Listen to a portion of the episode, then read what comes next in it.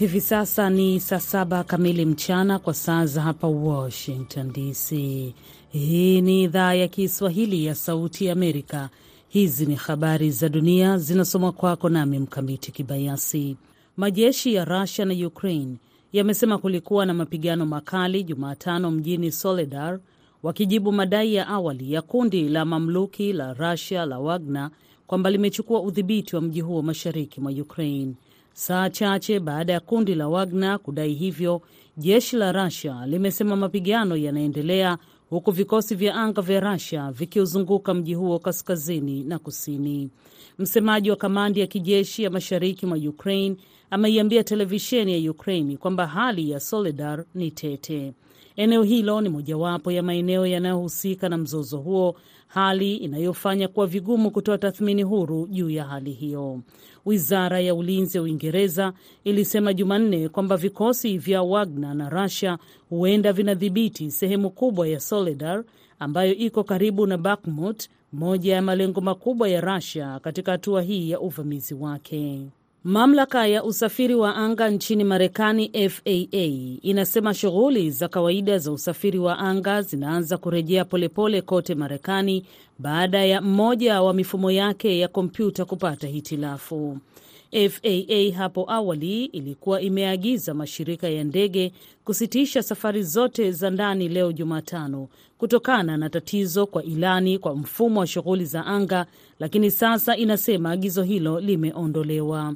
Tunaendelea kuangalia chanzo cha tatizo la awali, FAA ilituma ujumbe wa Twitter. Nimekuwa nikiwasiliana na FAA leo asubuhi kuhusu matatizo yaliyojitokeza yaliyoathiri huduma za mfumo muhimu wa kutoa taarifa za usalama kwa marubani, waziri wa uchukuzi Pete Buttigieg aliandika kwenye ukurasa wake wa Twitter baada ya tatizo hilo kuripotiwa kwa mara ya kwanza. Wakati huo rais wa Marekani Joe Biden amesema alizungumza na Buttigieg na kuiagiza wizara ya uchukuzi kuripoti moja kwa moja kwake kuhusu suala hilo. Unaendelea kusikiliza habari za dunia kutoka idhaa ya Kiswahili ya Sauti ya Amerika, VOA, inayotangaza kutoka hapa Washington DC. Marekani na Japan zitaelezea leo Jumatano hatua za kuzuia kuongezeka kwa vitisho vya kijeshi vya China katika East China Sea na eneo karibu na Taiwan, ikiwa ni pamoja na mipango ya kupanga upya vitengo vya jeshi la wanamaji la Marekani vilivyoko Okinawa. Waziri wa mambo ya nje wa Marekani Anton Blinken na waziri wa ulinzi wa Marekani Austin wanafanya mkutano leo unaoitwa 2+2 mjini Washington na waziri wa mambo ya nje wa Japan Hayashi Yoshimasa pamoja na waziri wa ulinzi wa Japan Hamada Yasukazu. Afisa wa ngazi ya juu ya wizara ya mambo ya nje Marekani amesema Marekani na Japan zitatoa taarifa ya pamoja ambayo inaelezea hatua za majibu huku kukiwa na ongezeko la vitisho vya usalama kutoka Jamhuri ya Watu wa China. Wanajeshi watatu waliuawa na watano walijeruhiwa katika mapambano na wanajihadi katikati mwa Mali siku ya Jumanne, jeshi limeeleza. Mapigano kati ya miji ya Mopti na Segu pia yalisababisha vifo vya wanajihadi saba, jeshi limesema katika taarifa kwenye mitandao ya kijamii usiku wa kuamkia leo Jumatano. Mapigano hayo yalizuka baada ya mashambulizi kadhaa dhidi ya vikosi vya usalama kwa kutumia vifaa vya milipuko vilivyoboreshwa, taarifa iliongeza. Mali inakabiliwa na mzozo wa kiusalama uliodumu kwa takriban miaka kumi na mmoja iliyosababishwa na uasi wa kikanda katika eneo la kaskazini ambalo liligeuka kuwa uasi mkubwa wa wanajihadi. Maelfu ya watu wamekufa, maelfu wamekimbia makazi yao na uharibifu mkubwa wa kiuchumi umetokea katika moja ya nchi hiyo maskini zaidi duniani. Mwaka 2015 uasi huo ulisambaa hadi nchi jirani za Niger na Burkina Faso. Tangu Agosti mwaka 2020 Mali imekuwa ikitawaliwa na jeshi na kusababisha mvutano na Ufaransa. Mwisho wa habari za dunia kutoka hapa Washington. Msomaji wako nilikuwa mimi Mkamiti Kibayasi.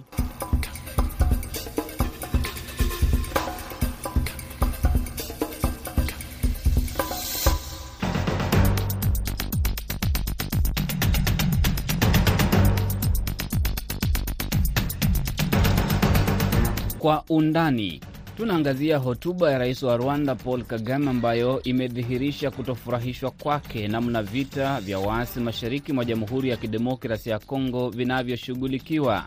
Tunaangazia pia juhudi za kuimarisha usalama katika baadhi ya sehemu nchini Kenya. Mimi ni Kenneth Bwire nikiwa hapa Washington DC.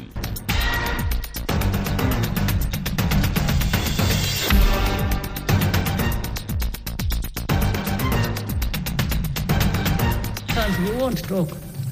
That is DRC saying. We, we can't speak to M23. They are terrorists. Your own citizens are terrorists. Fine. Go sort it out in your place. Rais wa Rwanda Paul Kagame amesema kwamba kundi la waasi la Democratic Forces for Liberation of Rwanda FDLR linaloshutumiwa na serikali ya Rwanda kwa kusababisha mauaji ya kimbari ya mwaka 1994 linaungwa mkono na baadhi ya watu kwa lengo la kuipindua serikali yake. Bila ya kutaja majina ya nchi au watu wanaodai kwamba wanaliunga mkono kundi la FDLR, Kagame amedai kwamba kundi hilo linajificha katika Jamhuri ya Kidemokrasia ya Kongo, DRC. Kagame amesema hayo wakati akiwahutubia maseneta. Amesema kwamba kundi la FDLR ambalo limepewa hifadhi kwa miongo kadhaa limehifadhiwa makusudi na haiwezi kuwa bila sababu maalum. FDLR and to be there for these last decades can't be by accident.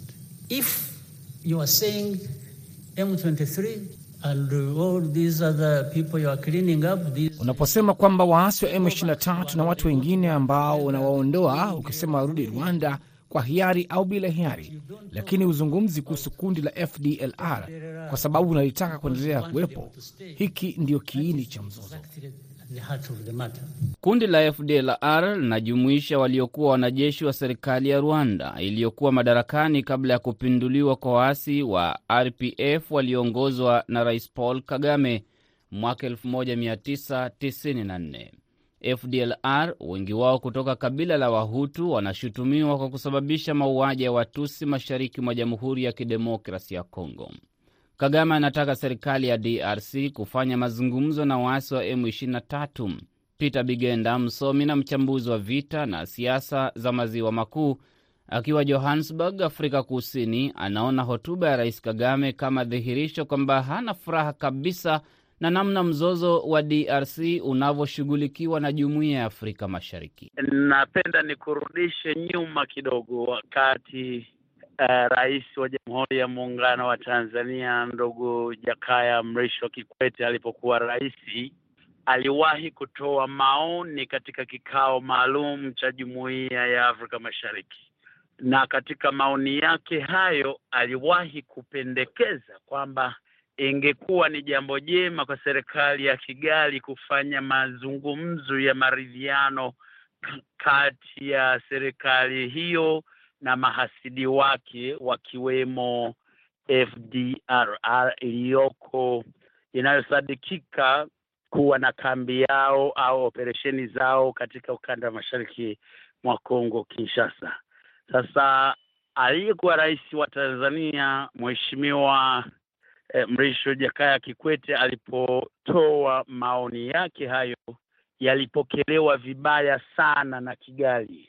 Uh, ilipelekea kukwaruzana kati ya Dodoma na Kigali na mm, ta, serikali ya Tanzania kuchukua hatua za kuwafukuza baadhi ya raia wa Rwanda waliokuwa wakiishi nchini Tanzania, na huku rais wa Rwanda akitoa vitisho binafsi dhidi ya aliyekuwa rais wa Jamhuri ya Muungano wa Tanzania Mheshimiwa Jakaya Mrisho Kikwete. Sasa eh, ndo hayo hayo Waingereza wanasema application of double standard, kwamba eh, huku baadhi ya wanachama wa Jumuiya ya Afrika Mashariki eh, na pengine hata washirika wengine wa eh, wa jumuiya mbalimbali za kimataifa wakitoa maoni yao kwamba Rais Kagame ajaribu kufanya mazungumzo na mahasimu wake, kwake yeye inauma sana,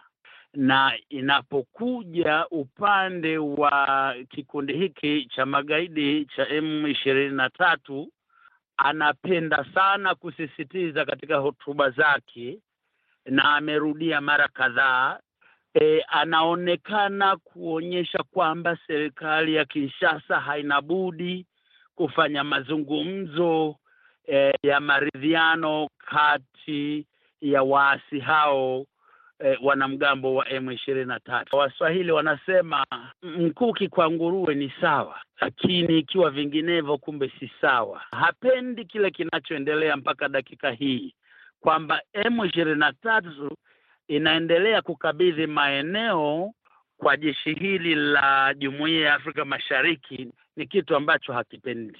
Ripoti ya wataalamu wa Umoja wa Mataifa kuhusu vita vya mashariki mwa Jamhuri ya Kidemokrasi ya Kongo inasema kwamba waasi wa FDLR wanashirikiana na jeshi la Jamhuri ya Kidemokrasi ya Kongo na kushirikiana kupigana na waasi wa kundi la M23. Ripoti hiyo pia inasema kwamba Rwanda inawaunga mkono waasi wa M23, madai ambayo serikali ya Kigali imekanusha mara kadhaa. Serikali ya Rwanda imewashutumu waasi wa FDLR kwa kuvuka mpaka na kusababisha mashambulizi ndani ya Rwanda na kupelekea vifo vya raia. Rais Paul Kagame amedai kwamba kuna watu wenye nia ya kutekeleza mapinduzi ya serikali nchini Rwanda. They are trying to, to create uh, an alternative to what there is in Rwanda. When you see all these things happening, it's like, no, we are tired of this setup in Rwanda.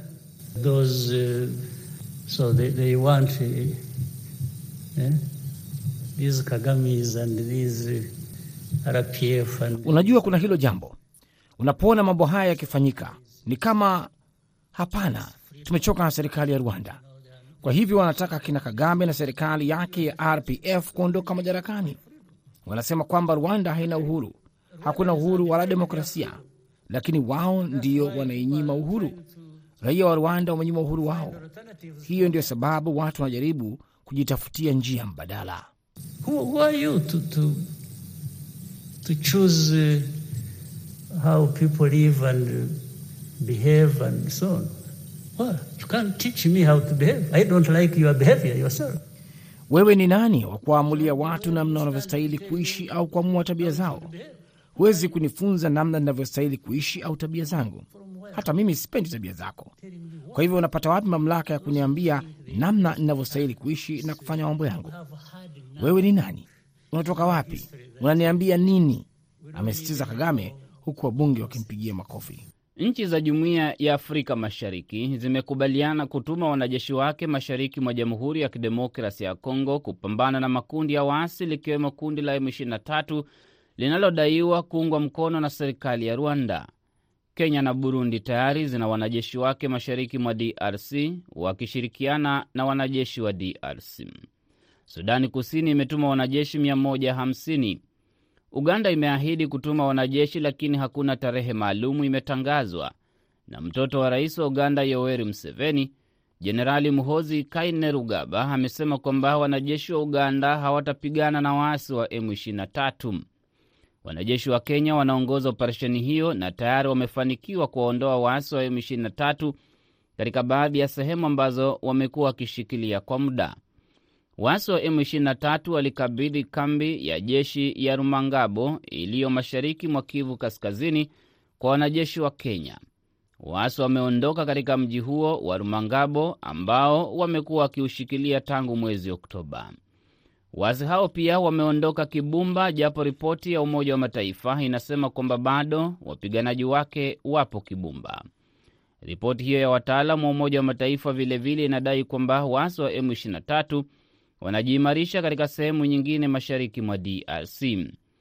Rais Kagame amesema kwamba wale wanaodhani wanaweza kubadilisha yaliyo DRC wana kazi kubwa ya kufanya, na wale walio na umri sawa na wake, hata wale ambao umri wao ni wa chini ukilinganisha na wake, wale wenye miaka 50 na wanaotaka kutekeleza mapinduzi ya utawala watakuwa wazee na kuondoka duniani bila kuona hayo mabadiliko yakitokea.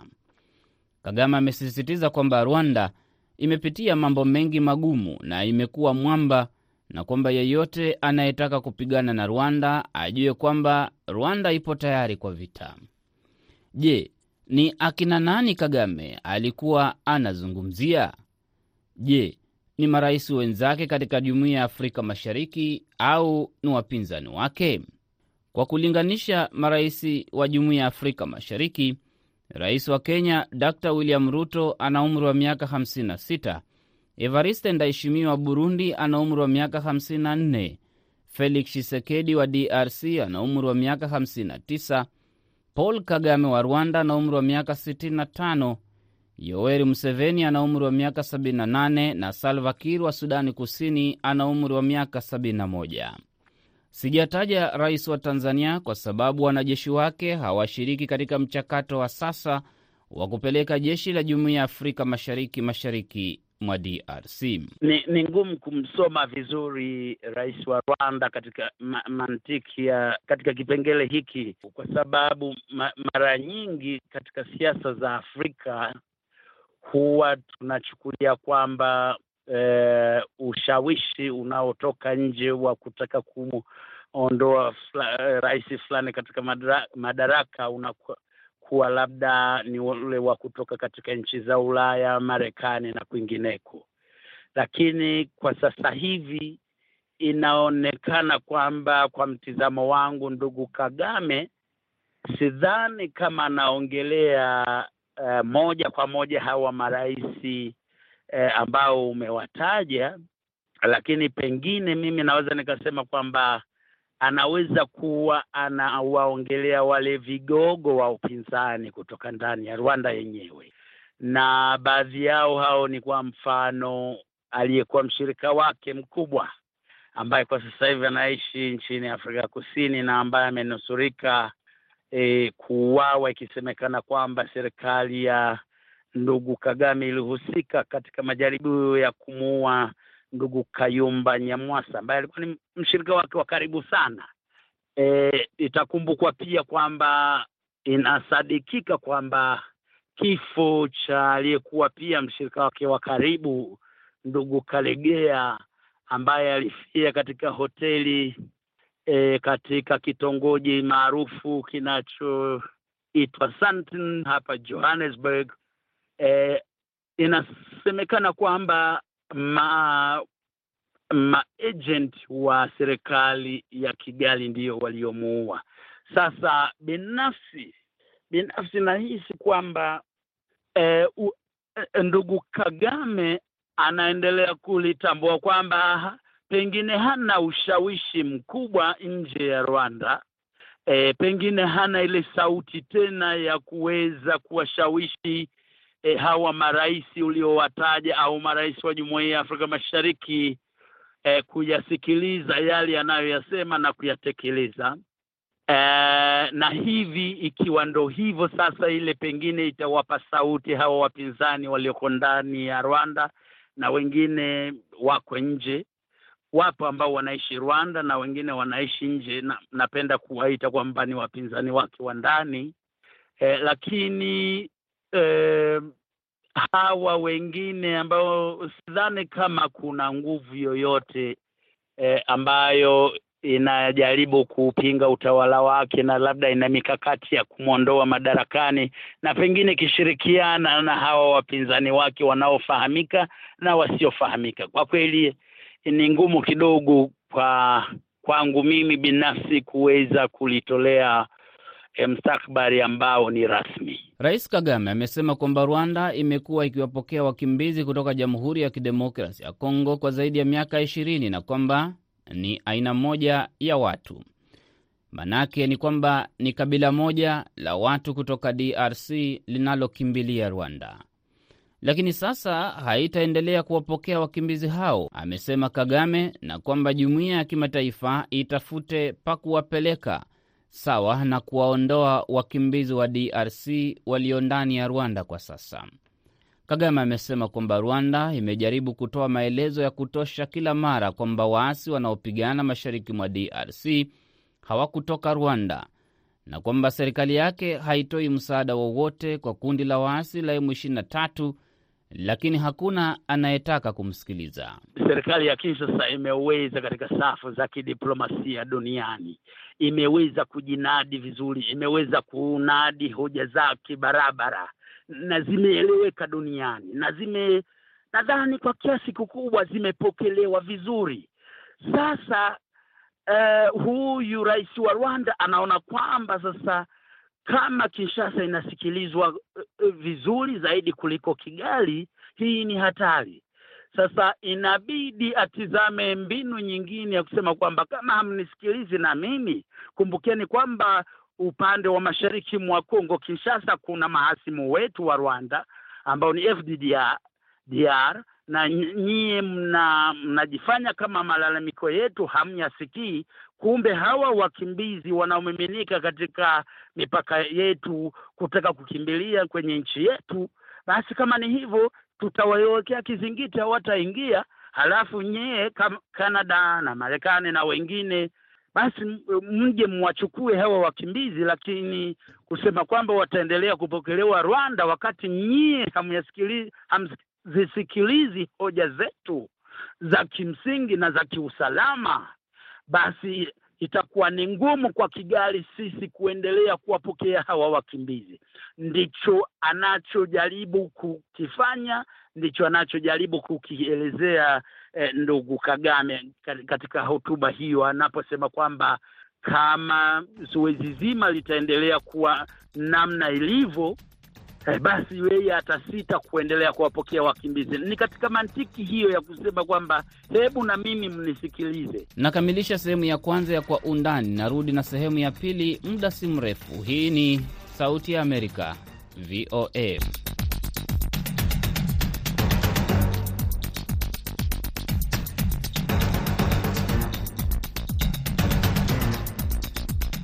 Unasikiliza Kwa Undani kutoka Sauti ya Amerika, VOA. Karibu katika sehemu ya pili. Jina langu ni Kenneth Bwire. Tuungane sasa na waandishi wetu wa Mombasa, Collins Adede na Amina Chombo, wakiangazia tatizo la ukosefu wa usalama katika jimbo la Lamu, pwani ya Kenya, na maeneo ya bonde la Ufa ambako kumeripotiwa wizi wa mifugo na mauaji ya watu. Serikali ya Kenya imeongeza idadi ya polisi katika sehemu hizo kama njia mojawapo ya kuimarisha usalama. Shukran sana wenzetu Washington. Kama ulivyogusia katika siku za hivi karibuni, haswa sana mwisho mwisho wa mwaka elfu mbili na ishirini na mbili, Kenya imeshuhudia visa vya uhalifu katika maeneo mbalimbali mashambulizi ambayo yamesababisha kupoteza maisha ya binadamu. Hapo jana Rais William Ruto ameshuhudia na kusimamia shughuli ya kufuzu kwa maafala wa idara ya polisi yaani maafisa wa polisi elfu mbili mia nane waliokamilisha mafunzo yao katika chuo cha polisi nchini Kenya, Kiganjo. Kulingana na Rais William Ruto, maafisa hawa watatumika kuongeza idadi ya maafisa wa polisi wanaohudumu nchini Kenya, Kenya ikiwa na idadi ndogo ya maafisa wa polisi ikilinganishwa na idadi ya Wakenya. Maafisa hao wanaume na wanawake watakuwa katika vitengo mbalimbali ikiwemo vitengo vya polisi wa trafiki, polisi wa kawaida, na pia wale katika idara ya DCI watakuwa wakiongoza uchunguzi wa visa mbalimbali. Katika ujumbe wake kwenye shughuli hiyo, Rais William Ruto amesema kwamba serikali inaendeleza mpango wa kushughulikia maslahi ya maafisa wa polisi ikiwemo kuangazia masuala ya afya, na mwezi huu serikali itakuwa inatoa bima kwa maafisa wa polisi, pia masuala ya nyumba na pia mishahara, na kuangazia kuongeza maabara ya kufanya uchunguzi. Pia Rais William Ruto amesema kwamba serikali yake itatekeleza kikamilifu mapendekezo ambayo yatatolewa na tume maalum ambayo inaongozwa na aliyekuwa jaji mkuu David Maraga kutoa mapendekezo ya jinsi kufanya marekebisho katika idara ya polisi. Maafisa hawa ni kundi la kwanza la maafisa wa polisi kufuzu chini ya utawala wa Rais William Ruto. Uh, mwaka elfu mbili ishirini na mbili kama ulivyodokeza ni kwamba ulishuhudia uh, matukio ya ukosefu wa usalama ikiwemo swala la vurugu katika maeneo ya bonde la Ufa ikiwemo wizi wa mifugo. Uh, pia vilevile vile Nairobi kuliripotiwa visa vya ujambazi nyakati za mchana na vilevile vile kupatikana kwa mili katika mto Yala ni kati ya yale mambo ambayo yalishuhudiwa mwaka huu wa elfu mbili na ishirini na mbili na pia kukawa na mabadiliko katika vikosi vya usalama, lakini haya kijiri mwezi Disemba kufikia mwishoni mwa mwaka 2022 Lamu ilikuwa na matukio uh, matatu ambayo yalisababisha mauaji ya watu wanne na vilevile vile kujeruhiwa kwa afisa wa usalama. Tukio la tarehe 30 Disemba likitokea wakati ambapo gari la polisi lilikanyaga kilipuzi cha ardhini na hivyo kumjeruhi afisa wa polisi. Siku mbili kabla tukio hilo, dereva wa lori na kondakta wake wakiuawa huku pikipiki zikichomwa katika maeneo ya Witu hili ikiwa ni tukio ambalo polisi walilihusisha na ugaidi. Hata hivyo, siku ya Krismasi pia kulikuwa na washukiwa ambao walivamia kijiji kimoja cha Ziwa la Taa huko Pandanguo, karibu na msitu wa Boni na kuwaua watu wawili na kuchoma nyumba ya polisi wa akiba. Hata hivyo, mkuu wa usalama pwani ya Kenya alisema kwamba tukio hilo lilikuwa la mzozo wa ardhi na wala sio la kiusalama. Tukirudi katika historia hiyo, tunafahamu kwamba mwaka elfu mbili kumi na tano serikali iliweka operation Linda Boni. Kumbuka msitu wa Boni ni msitu mkubwa ambao unapakana na Kenya na Somalia. Magaidi wa Al-Shababu wamekuwa wakitumia msitu huo eh, kuvamia eneo hilo la Lamu pamoja na maeneo ya Garissa, Tana River na vilevile vile Kilifi, ikiwa ni maeneo ambayo yamepakana na msitu huo unaoelekea upande wa Somalia. Licha ya operesheni hiyo Linda Boni kubadilika majina kila baada ya muda kutoka Linda Boni hadi Boni Enclave Campaign na vilevile vile Operation Fagia Msitu, bado kumekuwa na matukio ya ukosefu wa usalama, yote yakihusishwa kwamba magaidi ama wavamizi wakitumia msitu huo kujificha. Tumezungumza na mchanganuzi wa masuala ya usalama George Msamali, na tulianza kwa kumuuliza ni kwa nini matukio hayo hatua ambazo zinachukuliwa na serikali hivi sasa kukabiliana na utovu wa usalama ndani ya mipaka ya taifa la Kenya ni kana kwamba hatua hizo hazifui dafu na mambo yanazidi kubadilika. Haswa umezungumzia tatizo la kule Lamu, ambapo hivi sasa tumeona wale wanamgambo wa Alshabab wamesitisha, wamezidi kutekeleza shambulizi baada ya jingine. Tukielekea katika bonde la Ufa, eneo la Baringo, hali kadhalika eneo la Pokot, tunapata kwamba kumekuwa na ule uhalifu wa mifugo ambao unatekelezwa na vikundi ambavyo vimekwepo kwa muda mrefu. Bwana Musamali, pia vilevile kati ya yale ambayo ilikuwa ni tuseme interventions ambazo waziri Kindiki alikuwa anaziweka ni pamoja na kurudisha wale askari wa akiba mia tatu na kuongeza wengine mia na hamsini wawe mia nne na hamsini na vilevile ma, uh, machifu ambao wana uwezo wa kutumia bunduki kupewa bunduki, na kwa wale ambao hawawezi basi kuhakikisha pia wanapatiwa askari uh, katika juhudi za kuhakikisha kwamba kukiwa na uh, mashambulizi waweze kuwakinga au machifu na pia kuwasaidia wananchi. Je, hili ha, halitaweza pia kupunguza hali ilivyo? Dadangu, hii si mara ya kwanza tumetumia mbinu kama hizo. Tanzia mwaka elfu moja tisa mia na themanini na nne tumekuwako na mbinu kama hizi ambazo zimetumika, na nakumbuka kwamba mwaka huo tulikuwa kuna operesheni kubwa ambayo tuliita operesheni Nyundo, ambayo iliwahusisha maafisa wa polisi na hali kadhalika wanajeshi lakini hali ilizidi kubaki ni ile ile. Kuwapa raia silaha ambao tunawaita maafisa wa polisi wa akiba kunaongeza silaha miongoni mwa watu ambao kidogo serikali haitaweza kuwamiliki. Ni lazima pia tutafute mbinu ya kuzuia silaha hizi kuvuka mpaka na kuingia mikononi mwa hawa wahalifu. Serikali ya Kenya imekuwa ikitafuta mbinu mbalimbali kusuluhisha tatizo hilo la uvamizi, haswa katika eneo la bonde la Ufa na pia maeneo ya jimbo la Lamu, pwani ya Kenya. Na hivi karibuni Rais William Ruto, kando na kuwatuma maafisa wa polisi, ameamrisha wanajeshi pia kuhusishwa katika shughuli katika eneo hilo, kando na kufanya mabadiliko katika wakuu wa maeneo. Na sasa shughuli ya ulinzi katika maeneo ya bonde la Ufa yanahusisha vitengo mbalimbali mbali vya usalama nchini Kenya pamoja na jeshi ambao sasa wanahusishwa katika uh, operesheni hiyo. Kwa miongo sita katika eneo hilo kumekuwa na mashambulizi na wizi wa mifugo, hali ambayo yeye akiwa waziri na pia uh, serikali ya Rais William Ruto atahakikisha kwamba wamemaliza uh, swala hilo la mizozo katika eneo hilo ili kuhakikisha pia uh, wananchi wanaishi kwa amani. Pamoja na hayo ni kuongeza polisi wa akiba eh, wale mia tatu ambao waliondolewa mwaka elfu mbili kumi na tisa na kuongeza wengine eh, mia na hamsini kwa hisabu ya jumla wakiwa ni maafisa wa akiba mia nne na hamsini ambao watakuwa wamepatiwa eh, silaha za kuweza kuhakikisha kwamba wanasaidia eh, polisi wa kawaida na vikosi vya ulinzi. Kufikia hapo hatuna la ziada kwenu Washington. Ripoti ya Collins Adede na Mina Chombo inakamilisha kwa undani. Mwelekezi amekuwa Saida Hamdun. Jina langu ni Kenneth Bwire. Asante kwa kusikiliza.